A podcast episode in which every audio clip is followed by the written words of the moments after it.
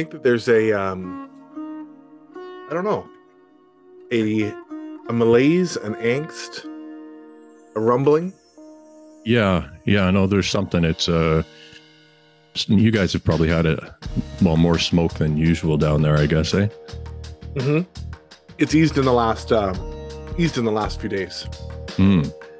That is a contributing factor for sure. I've never seen anything like this year in Kelowna as far as air quality is concerned. Like Mhm. we had the worst air quality in the world there for at least one day, worse than Shanghai. Yeah. And uh, that is part of it. There's something about like going to work and the sun is not the right color. The smoke, and I mean, and I want to. I think we can talk about the the fires too, but the the air quality definitely has an effect. Mhm. and um, like I've I've been to India, and and that's what it best reminds me of is how Uh, how thick and and boggy the air is there, and how it affects your energy. mhm. It, aff- you know, and as a traveler, it's one thing because you're excited to be traveling and be in a different spot. But if you lived in that Mhm. uh, all the time. And I mean, that's not just fire smoke, that's like factory smoke, uh, exhaust smoke. But it does, it, it has an effect for sure. For sure.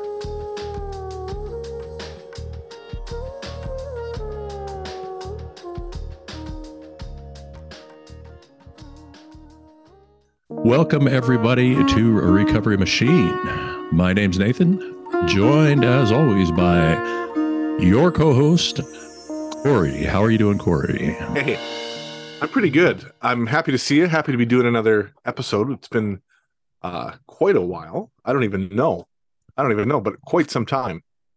This is the longest layoff we have had by far, I believe. And, Oh, yeah. uh, and it's not for a lack of trying to line something up, but uh, more due to factors beyond our control, such Yeah. as forest fires and uh, illness and et cetera, et cetera. Yeah. So, yeah, Be- Before we get to that, how are you doing? A Uh, complicated question for you. How are you doing? I, I'm not doing great. I, uh, uh, I physically, I, I don't feel very, very good. I'm, uh, the way everything kind of happened here. Uh, I'm not sure how familiar, are well, Corey, you know what, uh, you've been watching the forest fire situation here in, in BC, but if people don't know, we've been having, Canada has been having the worst, I think this is the worst forest fire season that we've ever had, but, uh, BC in particular has been uh, hit by several different fires, and one of them chased me and my family out of our place here in Wilden, Kelowna. So we were evacuated by that one, and that was a uh, that was an interesting experience, just because I've got I've you know over the years I've been kind of I've had opportunities to watch forest fires and uh, from a distance and uh, sometimes closer than I'd like to be, but this one was strange in that we were ultra prepared in that everything was ready to go like the vehicles were gassed up the you know we had all our our go bags and everything sitting there. But I, I still didn't expect to be evacuated anytime soon. I mean i was i was literally sitting down here on the computer trying you know i'm, I'm looking at uh wind patterns and you know watching this fire on the other side of the lake because it was it was basically the west Kelowna fire that we were worried about because it was moving fast and it was throwing embers and You were at a meeting with me that, that evening. yes. Yeah so it wasn't long after that uh probably a couple hours after that and that that fire jumped the lake and then i don't know what the distance is from here a couple kilometers i guess from the lake to where i am. But it did that so fast that normally you get like a, a text warning on your phone that you're in you're being evacuated. It was faster than it was faster than the online services could keep up with.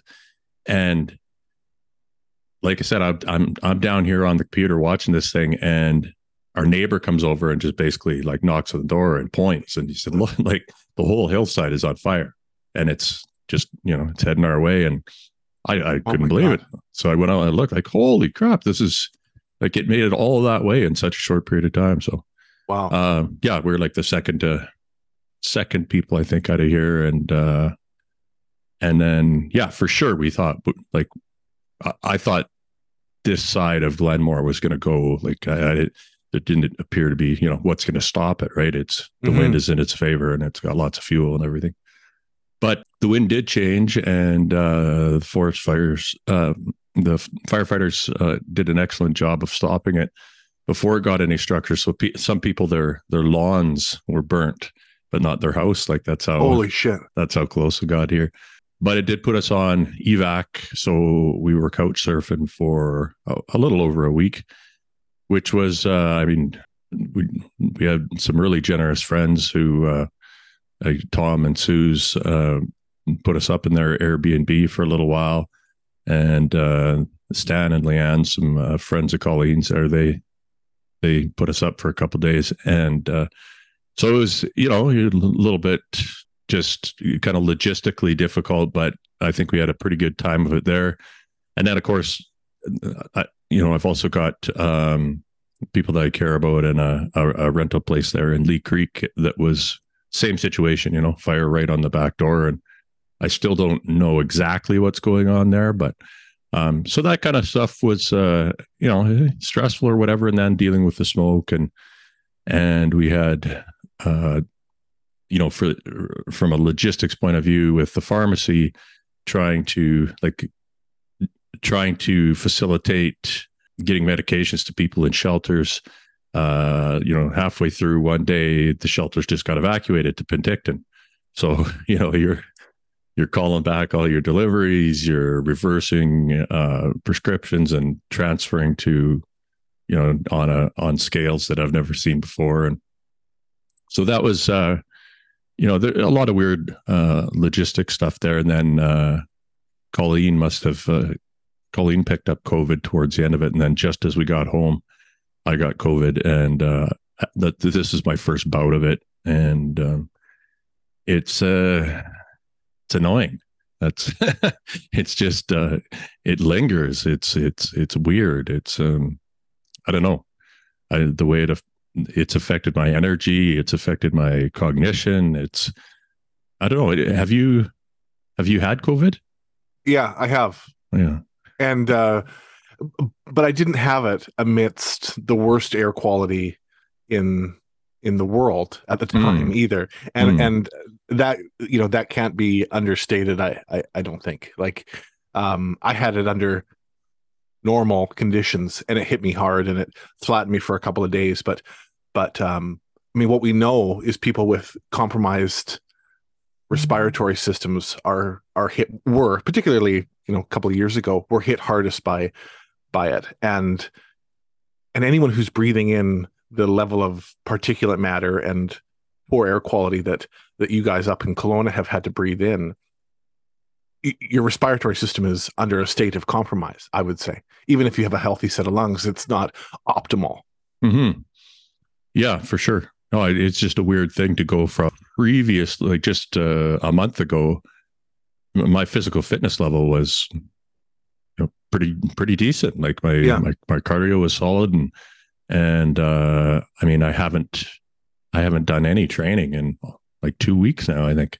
Just uh sort of logistically because we're uh you know moving around and stuff but also you know like outdoor activities when it's that smoky. It's like am i doing myself any good here by running through this you know yeah. whatever this smoke is? I don't know. Can i ask you a couple of questions about just to take a little step back about going back to the evacuation? Hmm. because I think it kind of ties in with with some of the things we wanted to talk about today. First of all, like I I as a as a homeowner and you know having my family is pretty close by and uh, just thinking it got me thinking about what if I had to do that? What if I had to at a moment's notice leave my place um and get my things and worry about my family and just all the all the things that must come into your mind. First of all, what was what what did that moment where you had to leave what did it feel like did it feel scary or anxiety producing or was it just like adrenaline what was that like? I guess I've been preparing for this type of stuff for a long time. Like I'm a, I'm somewhat of a prepper. Like I've, you know, I've, I've kept a, a fairly detailed, like I'm always ready basically for, you know, ver- like various civil unrest uh, is, uh, you know, one of the higher likely ones, but forest fire, stuff like that, those kind of evacuations, I, I'm just always prepared for it because it's just, the writing has been on the wall for a long time. I mean, I don't, I don't know what to tell you if you're not expecting more of this, but uh, uh, you know, it would it would be nice if uh, if somehow we were going to get out of this uh, these kinds of weather patterns and in increased wild weather uh, without these types of situations. But I just I don't see it personally. I mean, I I've been watching watching the numbers for a long time, and it's basically doing exactly what what uh, one would predict based on uh, the data that we've been collecting. So uh, it wasn't. I think the um, because I'm used to just taking care of myself uh, for the most part. Like I, it's you know it's usually just me and my dog, and and uh, I don't get too because I I think there's a part of me that's kept that that freedom on purpose. Uh, certainly with kids, like I, there's a you know I've I made a conscious decision a long time ago that I I just I didn't want the responsibility of kids for several different reasons, but one of them was I just didn't like the the way things were trending uh, globally. So uh, I I guess because I've kept myself relatively prepared and and in a, in a position to move around quickly, uh, it it's it wasn't um, it wasn't a lot of uh, like there was no panic or anything, and then because Colleen is so level-headed, she's so intelligent. She's, I mean, she, this, uh, I mean, she was an emergency doc in uh, South Africa. For God's sake, this is, you know, this is nothing for her. Like this, yeah, no big deal at all. Uh, so she, you know, tends to to stay calm, and uh, you know, her her kids were, I think, I, I was I was shocked because I I couldn't believe that it, we were in that imminent danger that quickly. So, and then just seeing the kids' reaction, like uh, hearing uh, uh Colleen's daughter say, like, "I'm scared, I'm scared," and you know, like, and then the the kind of just the visceral reality of being like, "Huh, like this is." I don't know for sure what's going to happen here, and we'd we'd planned to because uh, my primary the first thing i try to do is get away from where i think people are going to be and so we planned a route that would take us out of Kelowna to a lower density area because people are generally the problem. And that is what happened here in Glenmore is um, people started showing up to watch the fire and they ended up blocking the highway. So it's yeah. like, yeah. it's, it's just when you get the bigger the the the bigger the event, the more people accumulate, and then th- this mentality sets in, and people become the real. Like that's what I'm actually more concerned with. Usually, is a mm-hmm. is is people in large groups doing dumb things. So, I was happy with uh, kind of the way we planned ahead of that, and we were like the second ones out of here, and then we were able to get to the other side of the city and be looking back down, and that was so we got some elevation. We were on uh, like the Highway 33 side, which is east of Kelowna, and we just stopped. We had both the vehicles and uh, got out and looked back down, and it West Kelowna looked like uh, it looked like a volcano had erupted and was just pour, pouring fire down the side of the mountain. Then you could see wow. where it had crossed over, and then you could see all the firefighting activity where we'd left and all the people, uh, like all the lights that people parked, and you know, just it, it yeah, it uh, looked like a looked like a war zone. Unbelievable, unbelievable. Yeah, and then because of your job and your partner's job, you both you both kept working. Well, what yeah. was it like? What was it like to, given what we've talked about so many times about like just our interactions with our jobs, interactions with the public, um, the the stress of the of the daily grind mm. um, and then throwing this uncertainty about your own home and you know where you're going to go and, and uncertainty about where you're going to stay and then people's I, I, know what the public can be like in those moments too that can present some some challenges. What was that like on a day to day working? Uh, well, I I ended up having to take uh like I took some time off because I I didn't want to like I, I everyone that I had worked with I I had spoken to them about uh, what their status was with COVID and everything, and uh, everyone had had it. Uh, so I, I just waited until like I was I was you know not testing uh, positive before, but I still like I mean I I don't know like how long it's going to take. Maybe what am I on here? Maybe day ten or it's got to be close to two weeks, or maybe no day ten is probably closer to it. But anyway, um, it was uh, so. I think normally it would have been it, it, was very stressful, Corey. it was very stressful. How about that? That's fair. Uh, yeah. Uh, to the point where, uh, um, because everyone is stressed, right? And uh, you know, the, the people that we that we service there were being displaced. They many of them have respiratory issues and are not in great shape.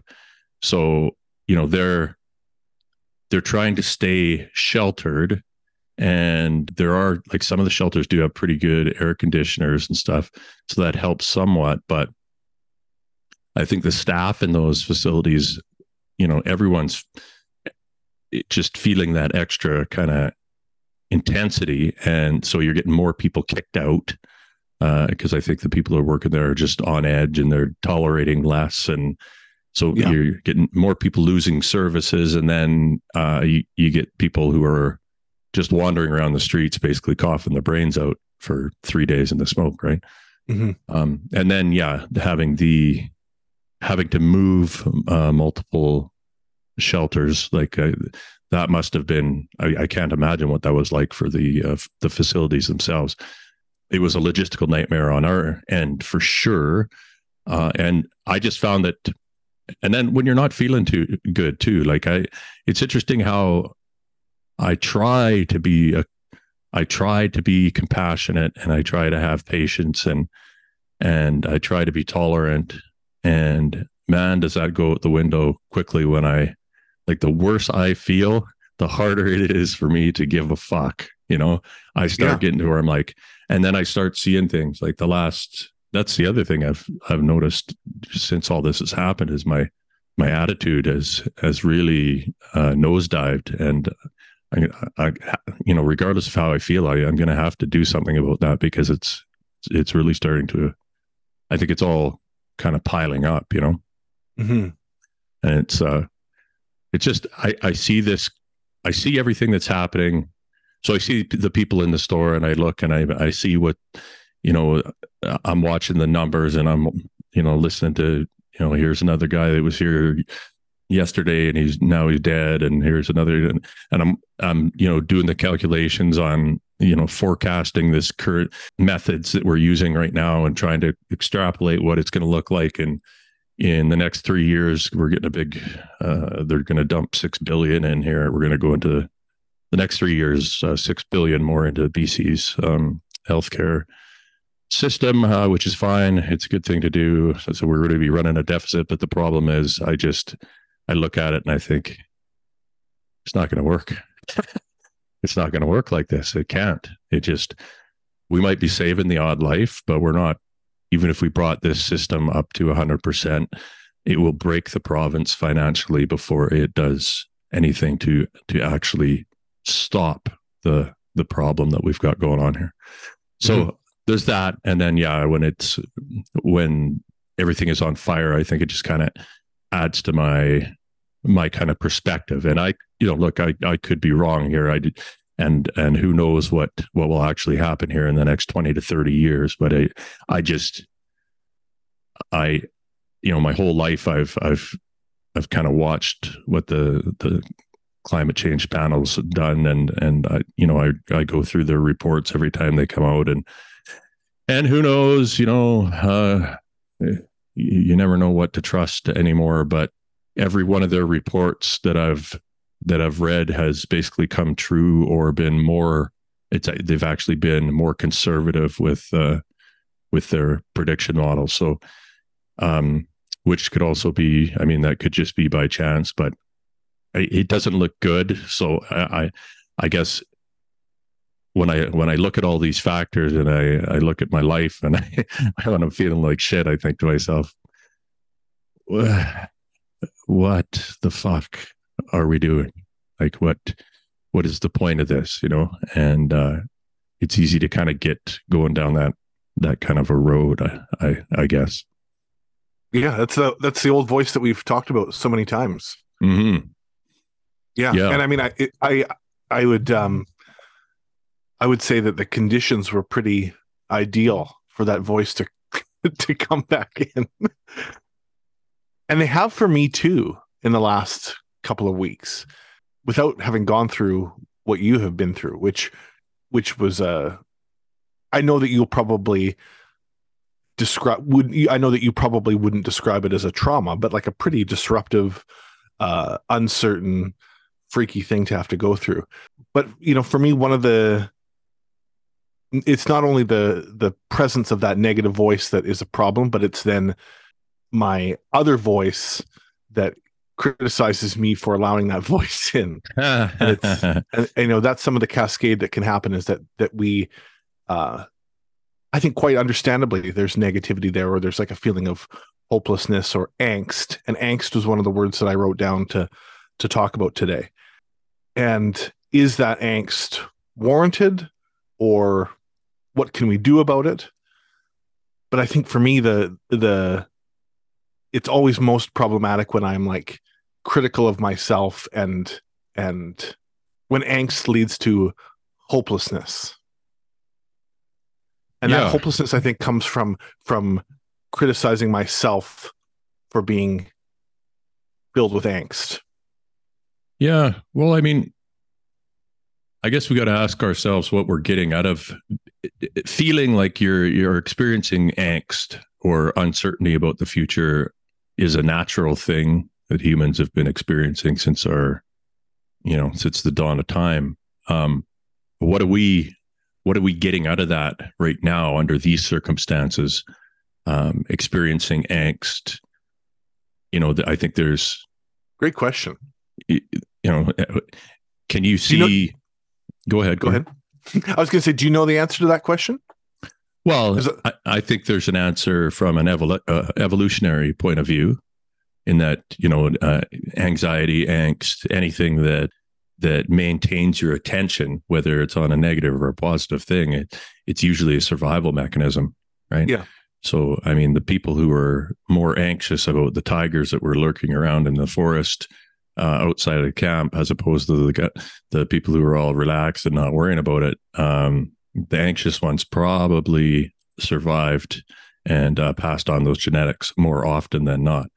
Mm-hmm. Um, so there, you know, it's just these under these circumstances where it's there's basically nothing we can do other than you know try to properly or you know uh, process this kind of anxiety or angst in a healthy way so that we can be maybe of service to somebody who's not processing it in a in a healthy way and you know just to try to help other people out i guess i it's uh i don't know what is there any value in it at this point or or should we just be doing our best to ignore it and not chastising ourselves for for going down that road. Well, I think I think definitely for me it's it's harmful when I chastise myself for it. And I do. I do that. I was doing that this morning. like so it's mm. it's it's a a regular thing for me. And and chastising myself for it is never helpful. It's more helpful if I talk about it and and get to like the specifics of why. I think you're right when you when you were talking about the roots of angst. Um, that it's about like self protection mm-hmm. and, and um, or anxiety or uncertainty. So talking about it is most helpful. Ruminating in it alone is least helpful, for sure. Yeah, isn't that the truth? Eh? It, it, yeah, that being alone, and that was the other kind of interesting variable was that my partner and her kids had decided uh, a couple months ago that they were going to do a trip to uh, PEI. So the way it, worked out was that it when we basically, as soon as we were allowed back in the house, the airports opened and they decided they're going to take the trip because why not, right? You know, get out of this area, get some fresh air, whatever. Um, and that's all fine and good, but it it basically put me here by myself with COVID, dealing with like, you know, just kind of trying to keep shit in one piece and and you know with with next to no energy and and and then nobody to bounce any of these kind of thoughts off or whatever or at least you know not using the resources i have properly very mm-hmm. much like just isolating and uh you know trying to sleep it off and and then yeah it's it's funny how fast the mind starts to like spiral inwards yeah and uh then i'm like yeah no this is all bullshit what's the point fuck it and uh, I don't care. I really don't care. I'm I'm done with everything. Like mm-hmm. I'll just you know I I know that I can't make a proper decision when I'm in that you know at least I've reached that level of understanding of myself where I can listen to that rhetoric and then not ignore it but kind of be like yes I see that you're having a freak out here uh, but that doesn't mean that we're going to go out and change a whole bunch of things or mm-hmm. make a bunch of big decisions because you're not thinking rationally right now and that's so at, at least i at least i've got that going for me. Yeah. You know so this leads to it leads to a, a brief i'll just share a brief example of where i've been at and then i'll pose this question that i posed to to our group our our peer support group.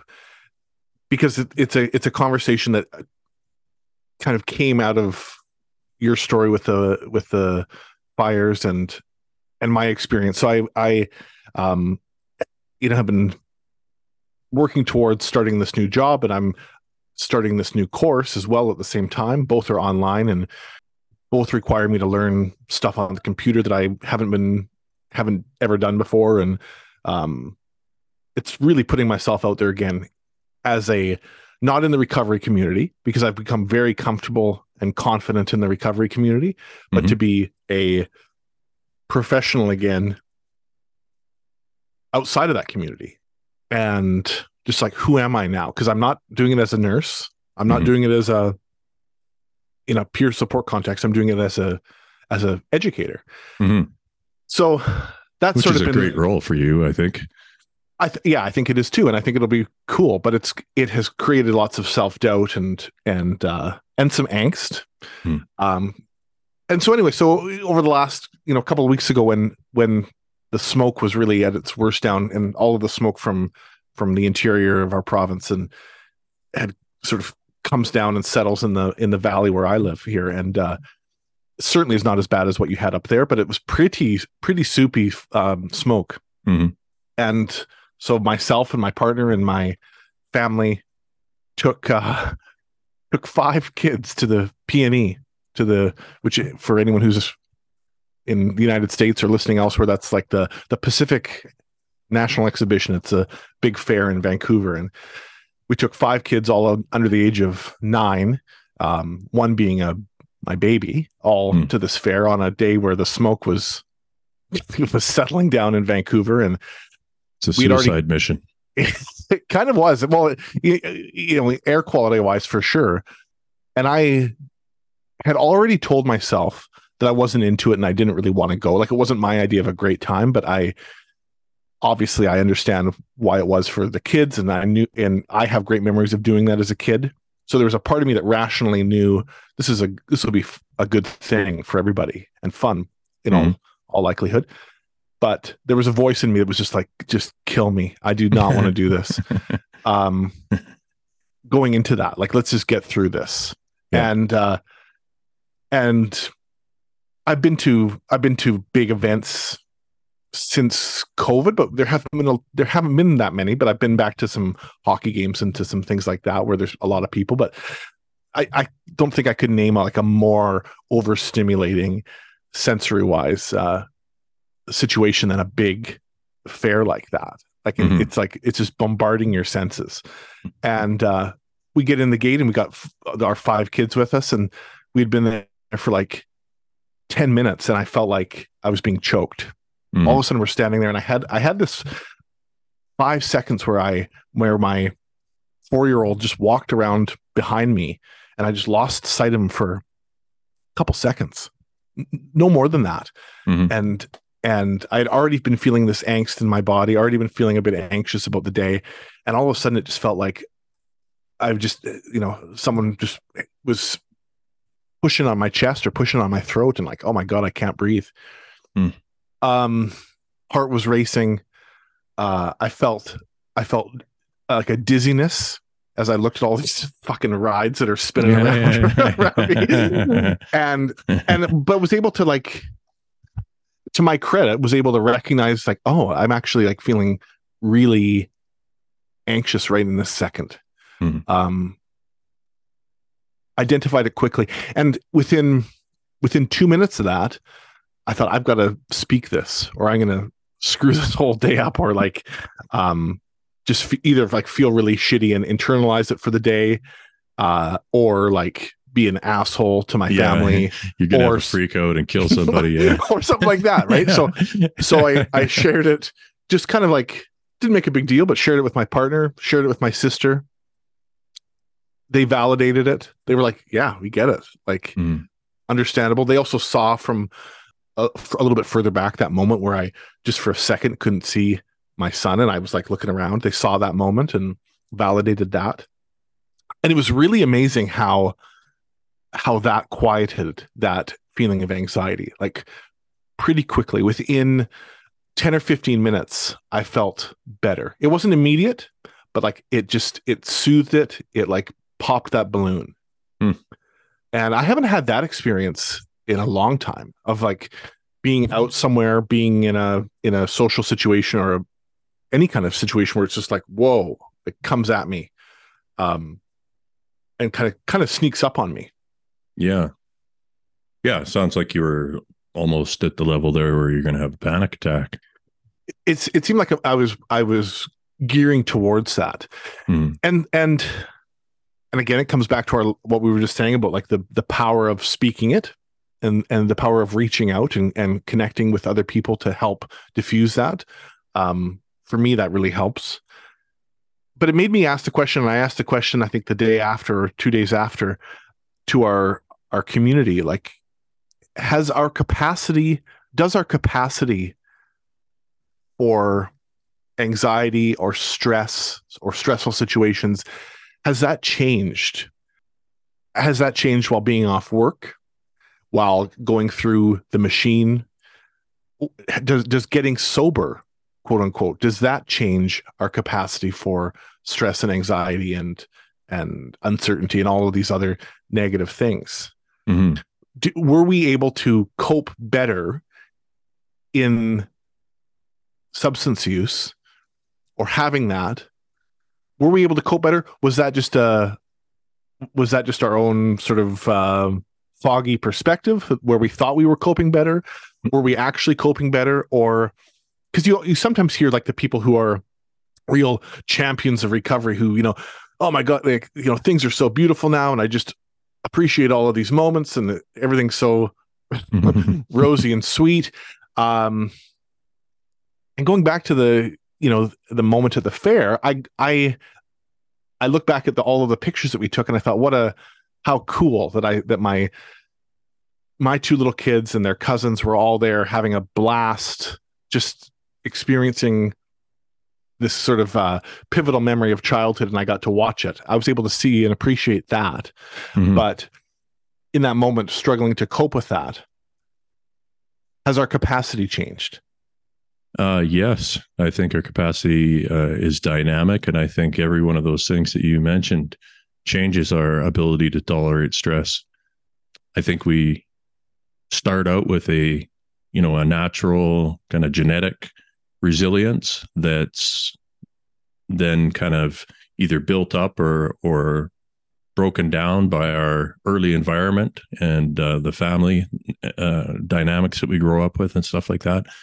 But I think, yeah, I have been thinking about the, you know, whether how drugs impact that in the long term, in the short term, and I know we've we've discussed how it's kind of how it worked for uh, how opiates specifically worked to our advantage in the short term to get through you know difficult shifts at work and stuff. And um i mean i what i found with that was that once i became a chronic user of opiates then i i did kind of walk around with uh like it, it was sort of like having a superpower for stress but it still wasn't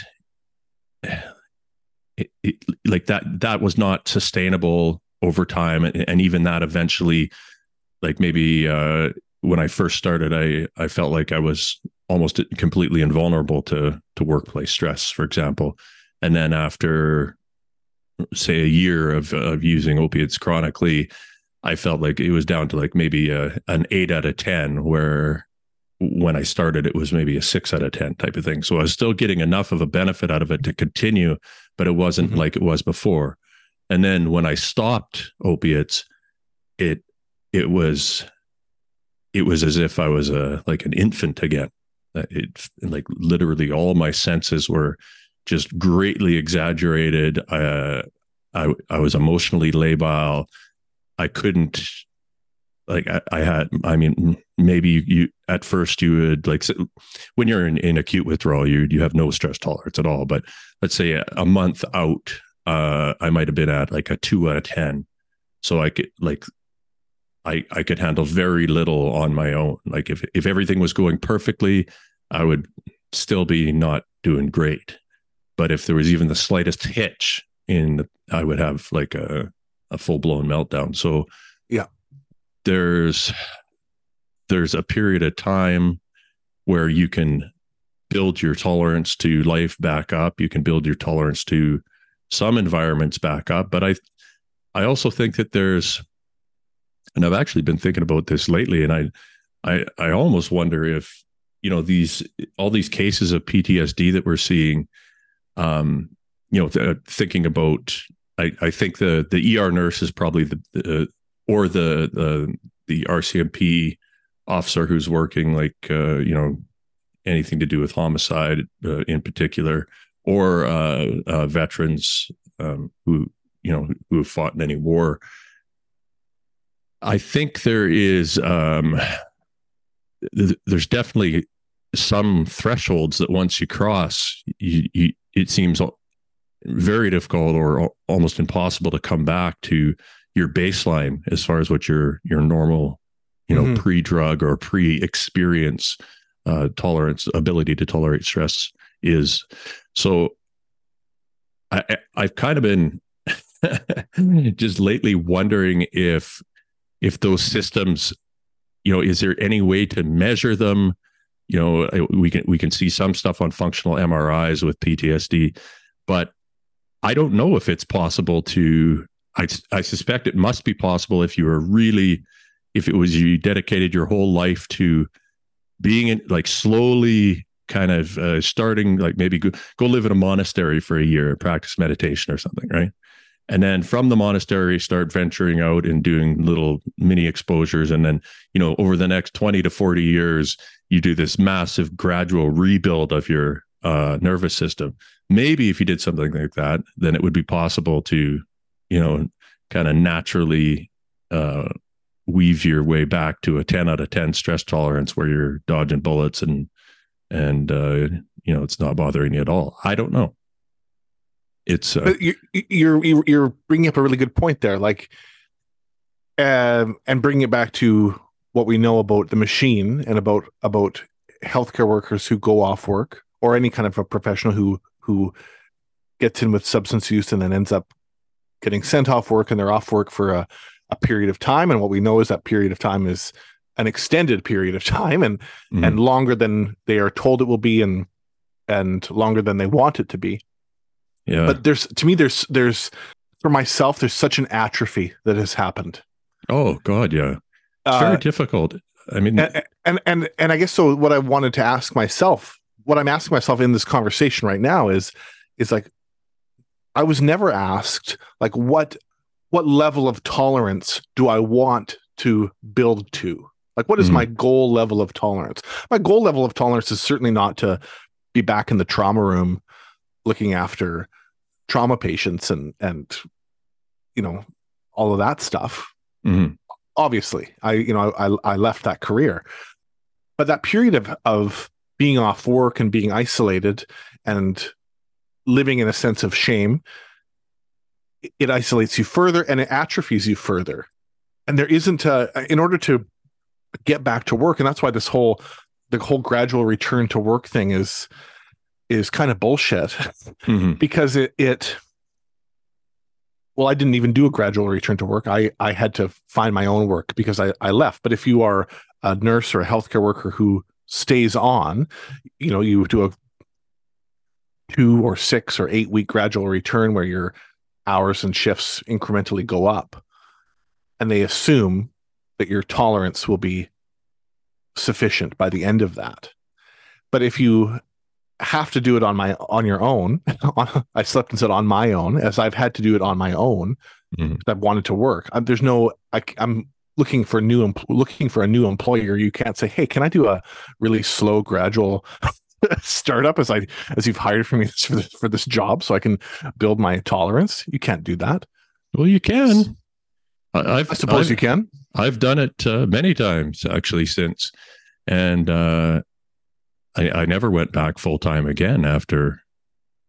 You know, once I realized that that was just n- not a not a possibility, and I just I wrote that into the terms of uh, every, you know, every agreement uh, that I've that I've had since. And with this uh, last situation, I was I was very upfront with the uh, the owners of the store, and I wanted them to know exactly what they were getting into with me, and I wanted them to to understand where I was coming from, and that I do have, you know, they're getting some value for their for their money, but there's downsides to hiring me too, and and Mhm. uh, in that environment, in the environment I'm working right now, I I I had never been involved in a, in a place that was dealing with narcotics on that scale before, and I'd never uh, worked directly and almost entirely solely with that uh, with the demographic uh, uh, people who are uh, you know using drugs chronically or uh, who are living in shelters and stuff like that. So I told them that I was concerned, and I said, "This is uh, I want you guys to to know that I'm not going to we're not going to use any of the normal, you know, BC Employment Act standard stuff. I'm I'm telling you right now that I'm basically waiving all those those rights, and and because I'm I want you to understand that I'm going to try this at you know we three days a week was what we agreed on, and and we can reevaluate it after a month, and if I think I can do it, then we can you know look at look at uh, adjusting what we want to do uh, from there. And if you guys feel that I'm an asset at that point, then we can we can make the call. But I said, if you see anything where you you feel like I'm not the right fit for this, don't don't think that you're like there's not going to be any probationary period or anything like that. Just tell me it's not working out, and I will just simply go away. That's you know, there's not going to be any kind of back and forth legal Mhm. nonsense. So, you know, I and they were they were happy with that. I think because that um, you know really that gave them a good opportunity to. I mean, that's a genuine probationary period. like, there's no there's no set recourse line or anything as far as you know if they wanted to get rid of me they could still get rid of me and i i would just say no that's that's fine i Yeah. if i'm not a i you know i want to be here to it's a very you know it's a different position it's a complex position and both of you know it requires um an ability to handle stress and logistics that is much different from a normal pharmacy and and so i i gave that was my kind of uh, solution to to making sure that I wasn't taking on too much too fast. But I agree with your like this situation. Like, uh, uh, let's let's keep looking at ER nurses here because I when sure. I think ER nurses, I think they're the they're the most salient example of of a situation that is just not working out. Like yeah. the, the fact that I mean, when I was a couple days ago, I was just sitting here and I was thinking about how many nurses over the years I've seen turn to hydromorph on the job, and I think to myself, like, what a bizarre workplace environment. What a strange career that would put you in a position where, you know, I I would I would struggle to find a single person who would guess in their wildest dreams or nightmares that they were going to be a nurse and it was going to lead to them using IV or IM or anything like you know injecting hydromorph on the job. Oh my it's, god! It's, it's just and and the fact that it it's so rampant and it it just it speaks volumes about the working conditions. Mm-hmm.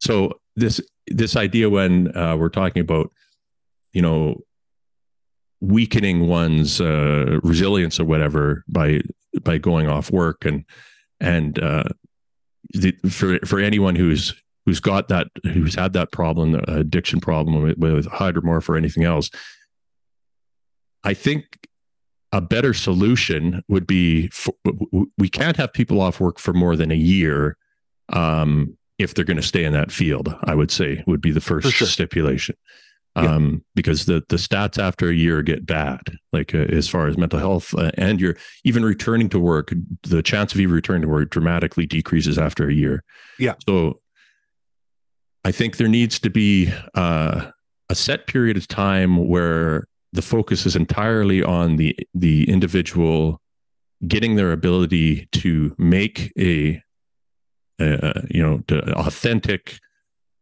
well informed decision about whether or not they want to continue in the field. You know, and and um, so that's gonna that would require some resources and some personal work and and uh, you know probably talking to a counselor, a therapist, whatever, getting to the point where they could make that decision, and then if you are going to continue, I think a real graduated not like oh we're going to do uh, half shifts for four weeks and then you're back to you know a 1.2 or whatever right?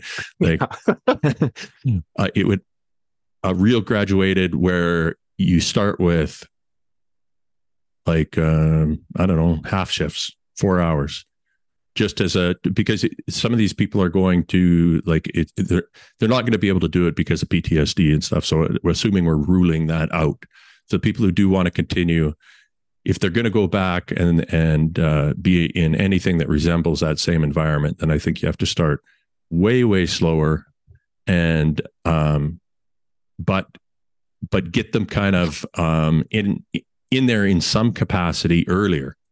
Mm-hmm. So maybe you'd want to get like a six month mark. Probably is is good for most people, just as a general. You know, from what I've seen.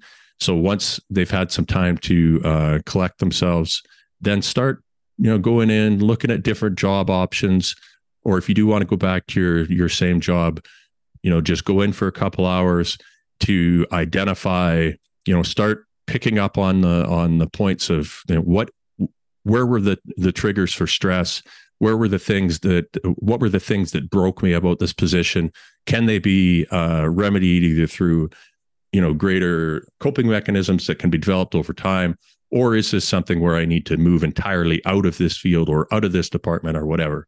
I think there, there needs to be a lot more time given to that that period of kind of uh, examination so that we could avoid. So I think that the biggest travesty, besides the point that we have this in the first place, is mm-hmm. how many uh, relapses we have with uh, like how many round twos and round threes.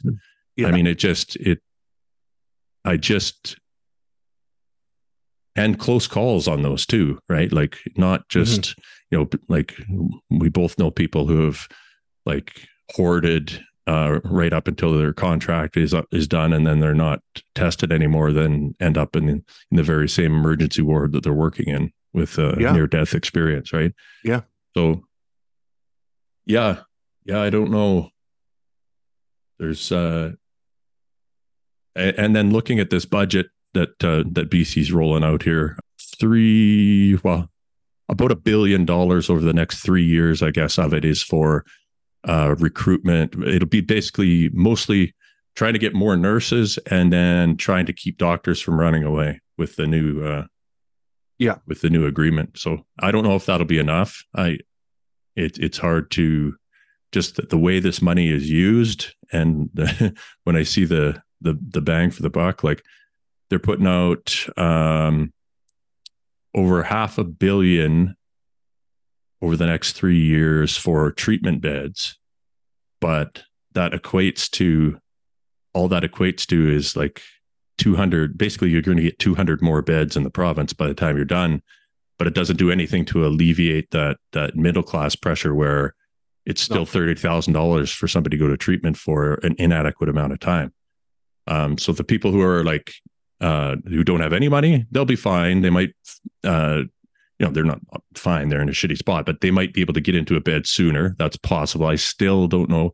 Maybe because most of these are going to be like at St. Paul's. I think St. Paul's has 95 of them already claimed. So, so if, if you're in Vancouver, maybe you can get into a bed sooner, but um, the rest of them will probably be, you know, just given to uh, different like Providence Health, uh, Providence Healthcare uh, is involved in this deal as well, and they're not exactly they don't exactly use their their uh, healthcare dollars wisely. So, I yeah, I don't I don't know if that'll uh, that'll make a difference, but more nurses would help. So let's let's hope that some of that money does equal to more training and better facilities and really what uh, nurses need more help uh, just in, on the job as in uh, you know more colleagues but they also need more much more support in other capacities as well. Yeah. And the system has made it so enticing. Yeah. Yeah this is what blows my mind when i hear i'm gonna be a nurse. Like, oh really? I see. Yeah. So you've decided to uh, choose the path of pain. Like what uh, what has made you th- conclude that that's that's the way to go now? But you know, I, I, I've been just thinking about even before our conversation here today, and as we've continued talking, thinking about how the system of returning to work, and we can let's we can continue to use the example of the ER nurse of of myself even that the system of being off work, the way that you are, the way that the um, employers, the colleges, the unions, all of the uh, the monitoring companies, all of the the various tiers of the machine interact with the with the with the center point being the individual. It certainly creates a feeling of disempowerment. Certainly creates a feeling of uncertainty and fear in you know that's a, a universal thing that we hear is sort of the the fear and anxiety about about reestablishing your career re mm-hmm. reinventing your career in some cases or just getting back into the general population of of nurses. Mm-hmm. And everything about it sort of moves away from the idea of radical self acceptance. Mm-hmm. Radical self acceptance being that you embrace all of these sides of yourself, you embrace the your faults and the the fuck ups and the things that are tough and and grizzled about yourself and they it's like well no we'll get you back into a spot and no one will know about it and you'll be safe and uh but you'll have to sneak away twice a month for P tests while you're at work, and you might have to blow into a breathalyzer while you're at work in the bathroom. Uh, but we're gonna we'll keep it quiet, and you'll. But if mm-hmm. you if you if your mental health is slipping again, then we're gonna think that you're gonna relapse, and we'll like all of those things. They, I think it creates such. It, it, it generates the opposite of radical self acceptance, and I think this time off work for me or having to reinvent my career in a new way, having to try to find work that is relevant or that where I can use where I can extract some sort of value from a career that that in my opinion just sort of ended up in the trash bin. Mm-hmm. And then be really careful about it, you know, new employers finding out about me and and how I'm going to navigate that. That that contributes to the to the lack of confidence, to the lack of muscle building for coping with stress, for resilience. And I mean, I think that the the most the most evident thing of uh, the most evidence I have of my, of radical self acceptance that I have done has been this podcast with you, where I've really leaned into what happened and who who I am as a whole. Mm-hmm. And part of returning to work, unless you're able to find like this really niche thing or create something completely unique for yourself, is counters that. Mm-hmm. And what we're up against is the re- is is overcoming that in some cases denial of self or like the trying to keep things secret trying to keep things contained trying to keep our addictive behaviors contained our anxiety contained so I, I don't know. I'm I, I i guess i'm just sort of acknowledging that it it deserves a it deserves that acknowledgement for what it is. Yeah. Well i mean you took uh you, you took the hardest path i think in that it was the absolute correct path and the one that required the most courage to turn your back on on your career completely especially you know given the way you had been treated and everything and mm-hmm. and uh i i just i'll always love your story the most because of the way because of the way you were being so the way the, the, the machine was processing you just as as I would expect it to process you mm-hmm. in every way, shape, or form. And you were you were very much you know at, at, first being processed and allowing the process to happen, and then there was a point where you just you know uh, it, it's like where uh, you know in the Matrix when uh, all those agents are shooting at Neo and he just puts up his hand and he's like, no. and, and, all the bullets stop and they all fall to the ground. That, yeah. That's that kind of a like just a realization that the whole thing was not what it appeared to be and that it was all this this entire construct was not going to serve you in any way shape or form. And from that time, I think it was a second or third meeting or whatever you had when you kind of laid it out for them and explained everything and they had to like reconvene to, to attempt yeah. to re- readjust. And and they never recovered really from that. Like they for the whole rest of the um the the the time when you were dealing with them they they just didn't know how to deal with somebody who was prepared to to be accountable and uh, was prepared to do whatever was necessary to do the the thing that led to the best path out mm-hmm. and um, so i mean i think yes there's there's there's always uh, some strength and resilience to be gained by the act of vulnerability itself you know like what we're doing with this show or or like you know being open with your your past and stuff like that. I think it it always serves it has always served me much more than it's it's harmed me. So there's an opportunity i think you if you would have continued to play the game and and stick in that that processing mode or whatever then it it it just would have weakened you and weakened you and and eventually your uh, you know your your tolerance your belief in your own uh, ability to make a decision that makes sense for yourself. All those things would have been eroded along with your you know your tolerance to handle whatever you ended up with a desk job or you know it just would have been a the whole thing would have been a bad road. But because you turned at that time i think you you took that and then that was an opportunity to start. You'd already done work on your own. You'd already taken the initiative but then you really started to build a foundation upon which you were able to you know move out and away and now get into these other positions that might have been too daunting otherwise. So um but I, I i there's a part of me that feels thank you for saying those things but there's a part of me that does feel that that it has eroded. Like that i'm i'm what i'm doing now uh i'm starting from a like a, a a toddler's or elementary school students level of like I feel like I'm really having to push a weight that's heavier than I can lift to to get into this next bit of my Beware life. the power of imposter syndrome. Mm. you know who you are. I mean, this is yes, you're you're gonna. There's going to be some uh, challenges, you know, technical stuff that uh, any new position requires you to to learn, and usually uh, it's you know your rate of learning for the first three months is going to be, you know, it's going to be a lot, but. Yeah. I think there'll be, you know, next year looking back, you, you'll look at this and be like, oh yeah, this is, you know, mm-hmm. I got this. I, I did have it. It's, you know, it was just, it was a, a big change. And, and I, I mean, I feel like that whenever, um, like anytime I start a new job, I've done, I guess, because I've made a point of like, I, I, I seek out new things to, to challenge myself with.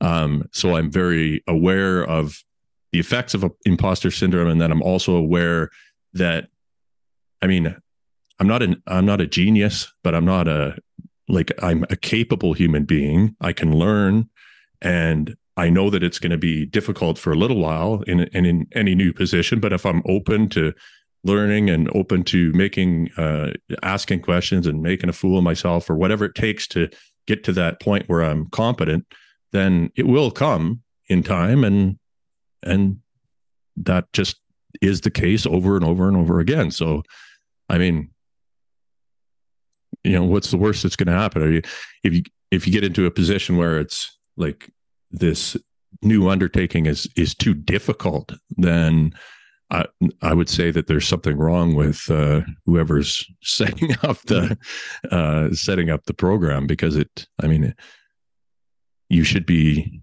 in a position to you know, kind of learn as you go and and do your best with it. Mm-hmm. Mm-hmm. Imagine though if if if um if I hadn't have left the profession, and if for our for our you know colleagues and friends that are still very much in in limbo in the machine waiting to see if they if they're going to go back to their jobs or some version of their jobs imagine if there was an ability to challenge them and in, include them. We've talked about this before, so that that as you are off work, uh, as you are working on your own recovery, a part of that was uh, maintaining or learning a new skill, like learning an actual new skill, uh, getting challenged with a new skill. Oh. Um, I I could not be more behind that idea if if I tried. I mean, it's it's uh, something that I've I've tried to like many times uh, with Obsidian, uh, I'd see members who be off work for just like time periods that would boggle your mind. You know, there's mm-hmm. like I, I had people who were like, "Oh, I've been off work for five years." Five years. What like what is the game plan? I mean, unbelievable. Yeah. Why on earth would you like what? What are you holding on to? What are you What are you waiting for? What are you doing with your time? Like I mean, if you've got, I you know, obviously it's an excellent time if you've got the time off work and uh, and uh, you're fortunate enough to to have the means to work on yourself and do the stuff that's required to figure out what went wrong with uh, you know if you did get into trouble with addiction or whatever. That's great, but yeah, I mean, there's just there's so many things you can learn for free right now online. Mm-hmm. Like, I mean, it's just pick anything. It doesn't have to even be a marketable. Just pick something you're interested in, just to um, just to keep your you know uh, your mind working and uh, and keep your confidence going. Yeah, you know, I mean, yeah, I, I I agree with you. I think if I can think right now of within the first um well let's say let's say after i finished the outpatient rehab program which was uh like three or four months after I first went off work. I did that program. And if at that point then I had of could have added one other thing to my life, I I, I think I wish that I had have take, started a course and mm. not worried about insurance, not worried about um, workers' compensation, anything like that. Like, what would I what could I have added to my recovery? It would have been then and two and a half years ago, mm-hmm. signing up for some sort of a course to start it then. Um, not just because then I'd be further along in some sort of a career or I might have a God, I might have another degree at that point. But but that that muscle would have been exercised. My confidence would have been higher. Uh, even if I was, even if I took courses then and went into the exact same job that I'm about to start at, I would just feel that much more confident. Right. Well, even if you like, if you could have uh, done a podcast marketing, SEO, uh, uh, social media, advertising, Yeah. all those positions we need. Damn it. but uh, yeah, I hear what you're saying, and I agree completely. It uh, it just, I mean, it makes you more marketable. It keeps your because I think even what was this last stretch I took off? I think once you're once it's been three months and you you you haven't like clocked in anywhere, uh, if you're not if you don't have something going on, like your own business or some other endeavor, or even like like this podcast, it's a lot of work, but it's I think for both of us, it's meaningful work. It helps us kind of um, yeah. sometimes organize our own thoughts around you know what our values and beliefs are definitely. in this within this subject material.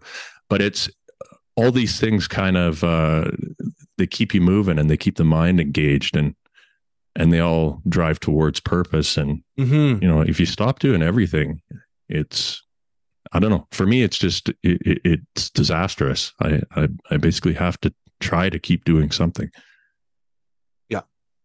is it has been a disservice to so many people that we know and uh and to myself included. And, and i don't want to sound like a a victim in saying that. Like I, i've i'm so hard done by that i've been off work and being paid for it and stuff like that because i'm very fortunate um yeah no we're but, both but very just lucky that, that part way. of it is is has not served me particularly well. And there's things that i would do differently. There's things that i wish that that the system um, that that would in hindsight would actually save the system money. Oh God, the things you could do.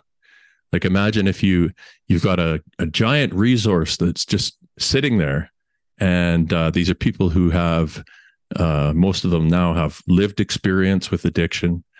They are healthcare professionals.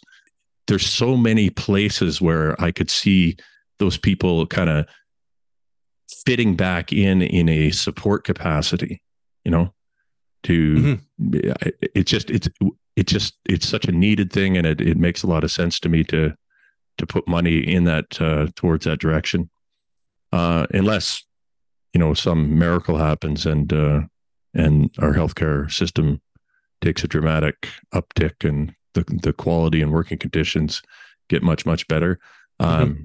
And maybe they will over the this this next little spending spree here but uh i don't know. I don't know. There's lots that can be done with the resources we have that we're not doing so. Yeah